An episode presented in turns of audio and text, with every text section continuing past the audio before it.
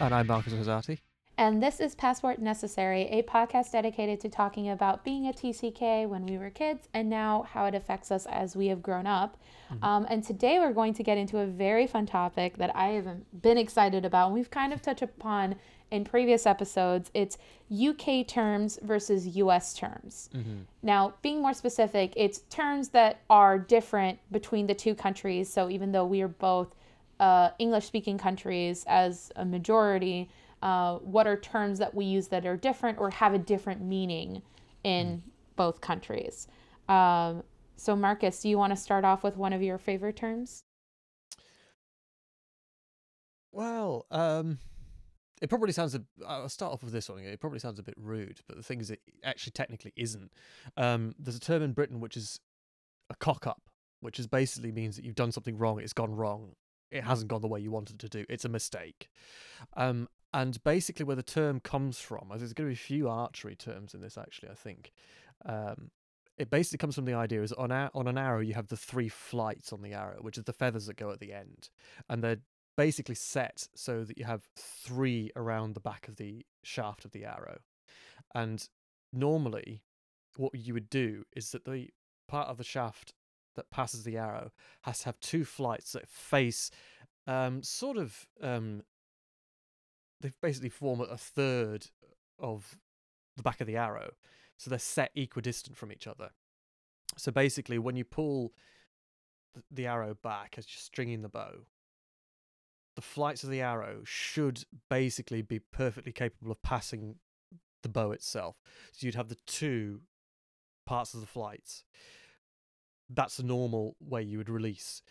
If you were to turn the bow around so that there was one of the flights that basically was sitting, basically pointing directly at the bow, mm-hmm.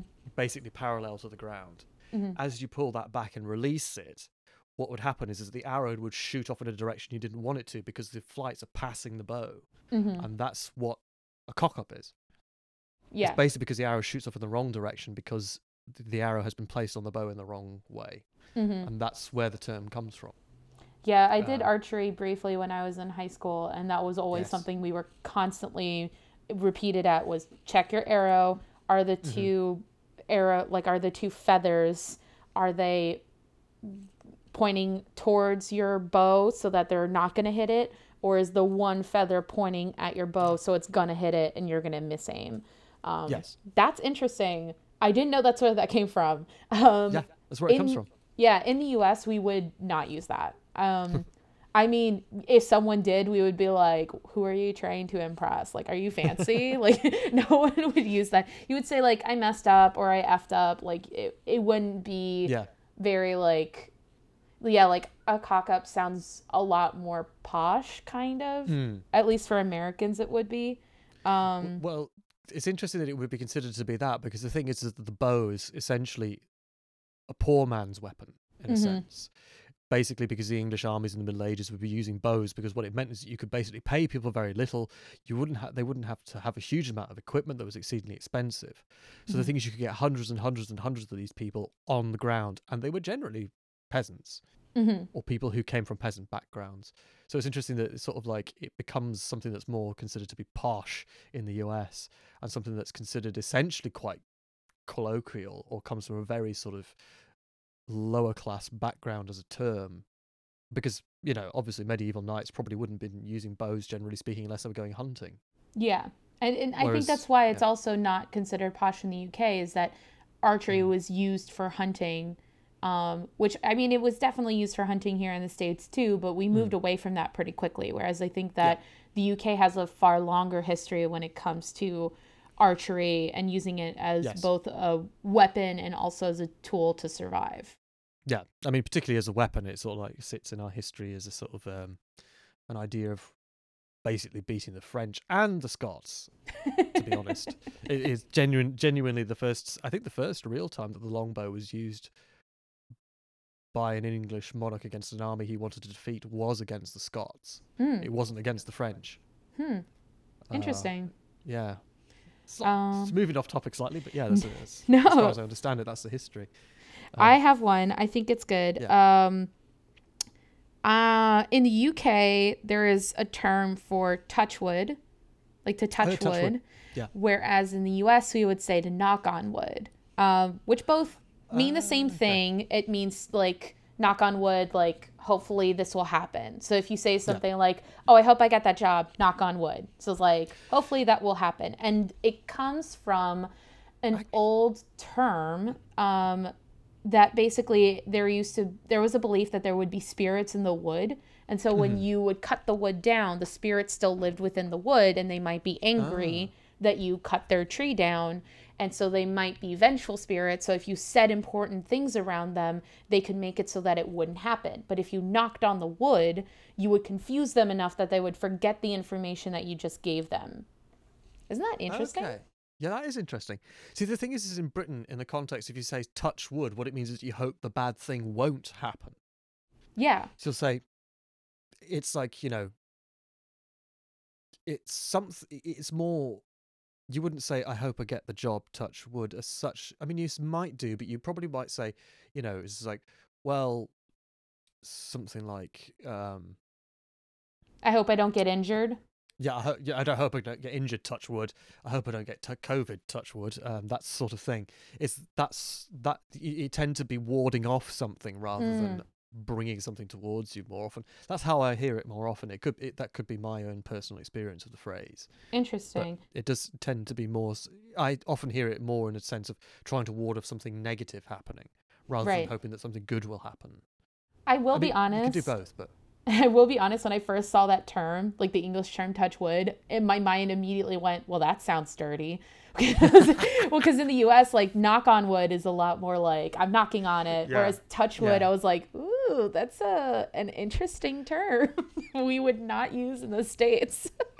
Well, you know, I mean, I'm sure there's a website about that somewhere. Oh my gosh. Okay, Marcus. What's the term that you have that you like? Well, it's a bit of a strange one. It's one that people don't seem to fully know the meaning of, and it has a bit of a dark history. Mm-hmm. But people often say something, you know, sweet FA. Mm-hmm. People think it means sweet F all. That's not what it means. It comes from... I cannot remember the exact century, but either it comes from the 1700s or the 1800s. And what happened was that there was a girl who was murdered, and her name was Fanny Adams. And she was murdered by a lawyer, as far as I remember. And what he did was he cut her body into bits, and that's how she was discovered, is basically in pieces. And... the thing was, is at the same time, this is a very famous story because it was a really, really big crime that was committed. And at the time, sailors in the Navy were given tins of rationed meat, and the meat was said, they told people it was mutton. But because it was so disgusting and nobody knew exactly what it was, they suggested that it was Fanny Adams that had been cut up and put into the tin. It might as well have been her. And so the phrase sweet FA came to be. Basically it's sweet Fanny Adams, meaning it's worth nothing. It's, you know, it's a worthless thing because it's, you know, it could be anything. It's a really strange term.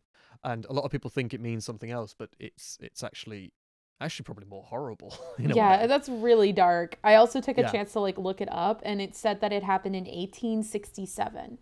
Okay, so later than I remember. But I mean, I suppose that makes sense because, you know, if it's tinned food, they did start using tins later on. Yeah, but that's where dark. It comes from. Oh yeah. My gosh. But as far as I remember, it's definitely true. I think it was one of Lucy. There's a historian who makes documentaries in the UK called Lucy Worsley, and she did one about crimes, and she mentioned this specifically because it's one of these terms that comes up that is a bit strange and unusual, and people do use it. They don't use it that often anymore, but people do say sweet FA. But it means something different to what people think it means. Interesting. I have a different one. I found that entree versus an appetizer has slightly different meanings based on the country. So in the US, the first dish that you get, like if you're starting the meal, we would call it an appetizer. Mm-hmm. And when I was looking it up online, there was like a couple different places I looked up, and one or two websites said that in the UK, the first dish that you would get at the start of a meal would be called an entree. Mm-hmm. And then after that, like we would call it like the main course. Us, the main course, what in the UK you would call a main course, we would call it an entree. So I thought that was interesting how like entree has a slightly different meaning based on the country. Do you still use entree in the UK? Normally when you would see something that would be considered to be an appetizer or something like that in a restaurant, it's generally referred to as a starter. Mm-hmm. So you would have like starters, main, dessert. Mm-hmm. That tends to be the way it's done. I haven't ever seen entree on a menu, but it might exist. Appetizer does exist on a menu now and again, mm-hmm. but it's often referred to as a starter. Interesting. I'm assuming because Britain often takes things from France because obviously it's very close, and the French are considered to be sophisticated in Britain, so because they are. So I think a lot of it is probable that it does exist in certain restaurants or certain places. I've never personally seen it, but I wouldn't mm-hmm. be surprised if it existed. Right. In the US, we would say appetizer, entree, dessert. Like that would be the order that you would see it on menus. I just thought that was really interesting because it seems to be pretty unique to the States that we call it an appetizer. Mm-hmm. It doesn't really show up anywhere else. And then another term that I know we talked about before, and I thought it was really funny because we got into a whole debate about it, was in the UK, what you call custard, we would call pudding. But in the UK, calling something a pudding can kind of generally refer to dessert, but it usually refers to a steamed bready mix. Yeah. So I think that's such an interesting layer of all these different things. Yeah, I think this kind of almost becomes a north-south thing in England. Okay. Particularly in England. In the south of England, you refer to it as a dessert. Mm-hmm. So that's your last course, which would be your sweet thing. This is particularly talking about in courses in a meal. Mm-hmm. Oftentimes in the north of England, they'll refer to it as pudding. They don't refer to it as dessert. They refer to it as pudding. Mm-hmm.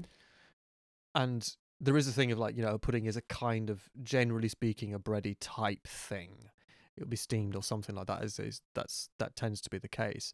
But it does also refer to, in the north of England, as a course. And the other thing that's different is that, you know, in the south, you have breakfast, lunch, dinner. Mm-hmm. In the north of England, it would be breakfast, dinner, tea. Mm. That's how they refer to it. And that's always confused me. I have no idea why they do it. And I don't know why the difference exists, but it does exist.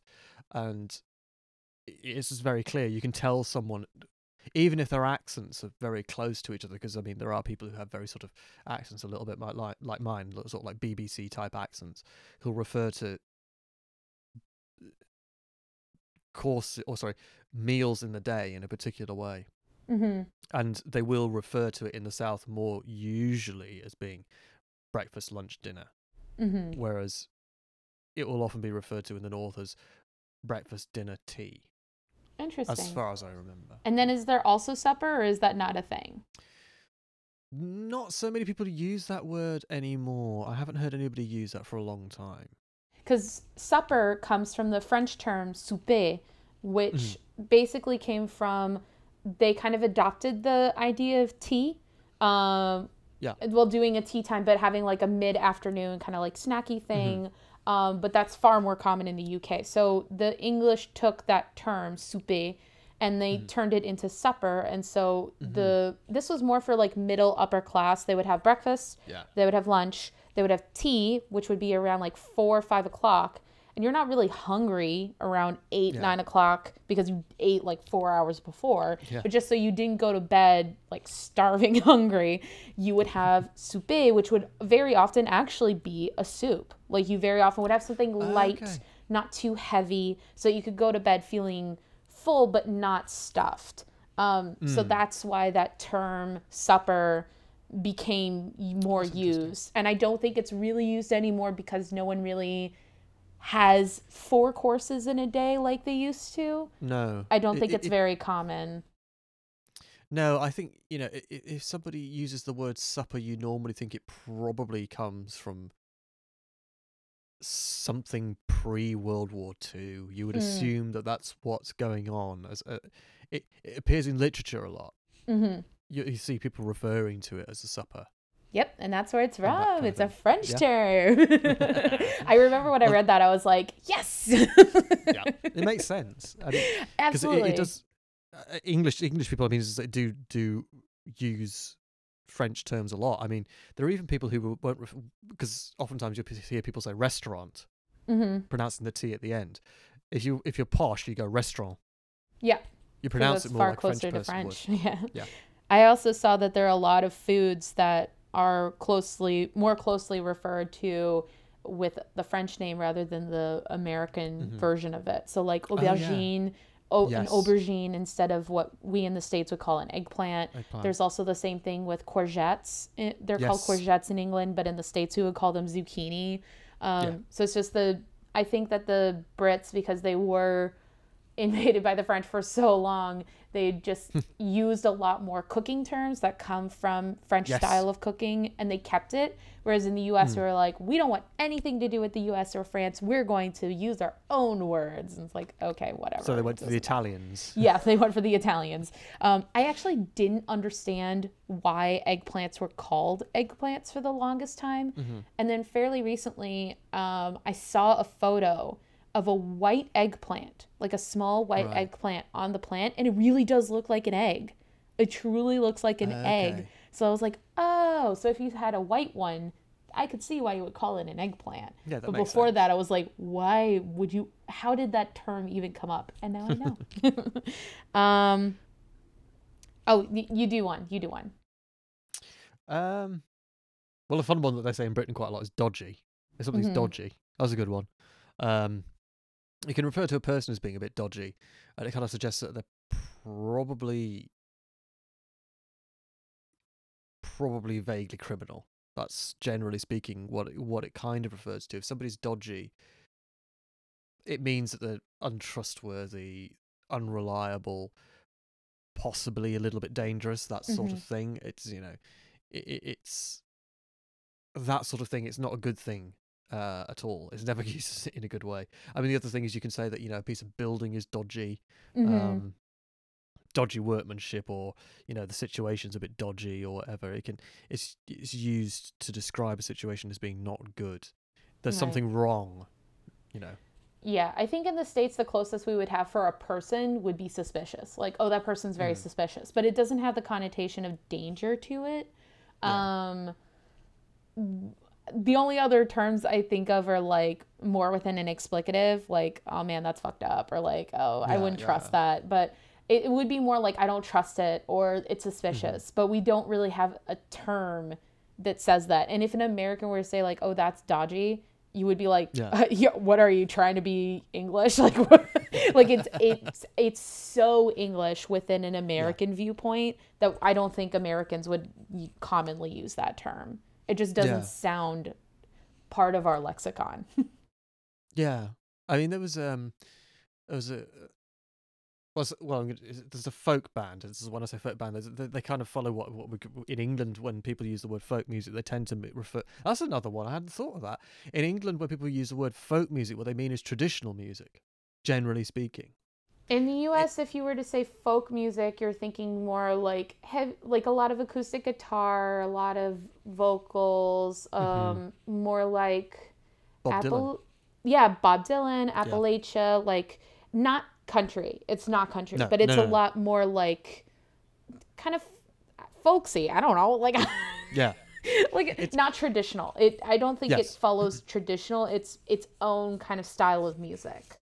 Yeah. Whereas in Britain, actually, when somebody says folk band, that refers to traditional music, generally speaking. And there are some arguments about whether one band is more folksy than another, or folky than another. I mean, folk music in Britain has changed quite a lot recently, but but the thing is that there was a traditional band who had a tune called Dodgy Bastards. That's a great name. Yeah, it's worth looking up. The band called Steeleye Span, and they've been around for years, but they did have a tune called Dodgy Bastards. I love it. No vocals, but yeah, it's a good tune as well. That sounds awesome. Oh, isn't that a thing in the UK? I could be wrong, but is that a thing for a while where it was like you would say tune, and that was a way of saying like, oh, that's a good song? Am I wrong? Yes, okay. That is true. We would never say that in the US. I was shocked. I was surprised when people did it as well. I was just like, I'd never heard it before. Being outside the UK and you come back and people go, oh, tune. You're like, fair enough.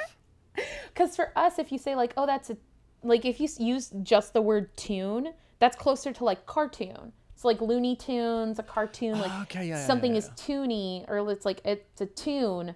It's a more of a way of referring to like a cartoon rather than music. Yeah. That's so interesting, right? I just thought of that because I remember watching, I think it was Big Fat Quiz of the Year, and they were talking about how people were saying like, ah, tune. And I was like, why would you say that? Like, that sounds so weird. Yeah, I haven't heard it for a while. I haven't heard it for a while, but maybe I'm just not mixing in circles of people that say it anymore. I mean, maybe it's gone out of fashion. Yeah, well, also slang also changes all the time. That's the thing with it. Okay, I have a big one. This is a big one, especially for people who are fans of baking or who are fans of Great British Bake Off, which is like the best phenomenon out of English TV. I'm sorry, I will stand by that. I love Great British Bake Off. I think it's one of the best shows that has ever been created by the UK. Is Sandi Toksvig on it and Noel Fielding? They're both on it still, aren't they? They're on it, yeah. They're the like hosts for this season, and they have been so wonderful. I really like them. I'm a fan. Anyway, Sandi Toksvig is. Oh no, Sandy was not. Sorry, Sandy was not on this season. Due to, I think it was multiple reasons, but also because of quarantine, and she was doing a lot of projects. She decided to step out, and instead they have someone else. I'm blanking on his name. I'm going to look it up because it's going to drive me crazy. It's Noel Fielding and Matt Lucas. They've been the hosts for this past season. When was the last time I saw anything by Matt Lucas? I can't remember. He's lovely in it. He's really great. I can remember that he was in Doctor Who. There's the last sort of thing. He's also been all over the place. Little Britain is famous for in England. Oh, okay. Or in the UK. So with David Walliams. David Walliams swam the Channel. Yeah, I heard about that. Yeah. Okay, so there are different terms that we use in the States when it comes to certain baking things. So in the UK, what you would refer to as a scone, we would call a biscuit. Mm-hmm. So it's kind of a fluffy inside. It rises, usually has a lot of butter in it. It's a very simple bake. And then what in the UK you would call a biscuit, we in the States would call a cookie. Yes. And correct me if I'm wrong, biscuits in the UK, can those also be savory, or are they only sweet? Like if someone offered you a biscuit, they could be savory. They could be savory too. Okay, so in the States, cookies are only sweet. Yeah, because I mean in Britain you have like, you refer to having cheese and biscuits. Oh, interesting. It's something that you call it a cracker. Yes, we would specifically call a savory, like a savory version of a cookie. Yeah, it would be a cracker. Yeah, a cracker. We refer to it as cheese and crackers or cheese and biscuits. It's either or is interchangeable. What are there? There's a famous kind of biscuit, and I cannot remember what it's called. It'll probably come back to me. What, in the US or in the UK? No, in the UK, there's a particular kind of biscuit that's... Jammy Dodgers? No, not Jammy Dodgers. But there's one that's eaten specifically with cheese, and I cannot remember its name. Oh, we have so many different types. There's like Ritz, there's Triscuits... There's water crackers. There's like so many different crackers you can have with cheese that are amazing. I won't get into it. There are some really good ones. But cookies in the States are anything that are sweet and that bake out into like more of a flatter. They're not as doughy. They're a lot more crisp. Like cookies, when I think of a cookie, they can be softer, but they usually have, at least on the bottom, more of a solid crunch bake. And then maybe the middle is a little gooey. But I thought that was so interesting because, you know, I looked into it a little bit more. I was curious, like, why did we stay away from the term biscuit? Why did we stay away from the term scones, things like that? And it turned out that when we came from the UK to the US, there were certain terms that we were trying to stay away from, and that was used as like anti-propaganda. And apparently biscuit was one of those terms where we were like, absolutely not. Okay. This is a UK term. We are not using it. And so we started using the term cookie, which kind of has a similarity to biscuit because biscuit comes from the Italian double baked, biscotti. So to double bake something, twice baked. And so cookie, the idea is like it's cooked. So the same kind of idea of like the cooking process. But then eventually later on, after the Revolutionary War and everything, time had passed. And I guess collectively as a nation, we were like, yeah, we can use biscuit again. But by that time, we had already used biscuit for a very specific item. And so we started changing the idea of like what the UK's people in the UK would call a scone. We started calling them biscuits. Okay. Yeah. That's interesting. Yeah. And then like what in the UK is called a muffin, we in the States call an English muffin, because a muffin in the US is very specifically those things that are baked in a muffin tin that are, they have a little bit of a divot in them. You put paper around it and then it usually creates like a top, kind of almost like a mushroom. It looks like a fat mushroom. Always usually sweet, although I have seen savory muffins. And they're closer in texture to almost a cake. Not exactly. They usually have a little bit more density than a cake, but a muffin is a little bit closer to that. Whereas an English muffin, what in the UK you call a muffin, is more like a flat, very aerated on the inside, baked on both sides, usually on a griddle. But it's not a pancake. It's very specifically not a pancake. And then I went into another rabbit hole where I was curious because in the U.S. we have a lot of terms for pancakes, one of them being flapjacks.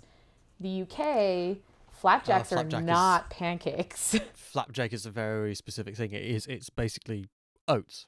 So the same stuff you would make oatmeal with. That's like a granola bar? It isn't even that. It's not like that. It's softer. It's usually made using butter and sugar. Ooh. That's how it's done. And you do bake it in an oven. And it's very sweet. And you can do things like, you can have like a jam base and things like that. It tastes very much like a granola bar. I would say that's true, but it's softer. That sounds so good. It's much easier to eat. I'm not going to lie. That sounds so amazing. That sounds so good to me right now. But yeah, no, I thought that was interesting because in the States, we have so many terms for pancakes. Like there's pancakes, there's hotcakes. Well, hotcakes are their own thing. There's flapjacks. We have a bunch of different terms for them. So I thought that was interesting that when flapjacks popped up in the UK, it was like, this is a whole other thing. Like it's nothing to do with pancakes. Yeah.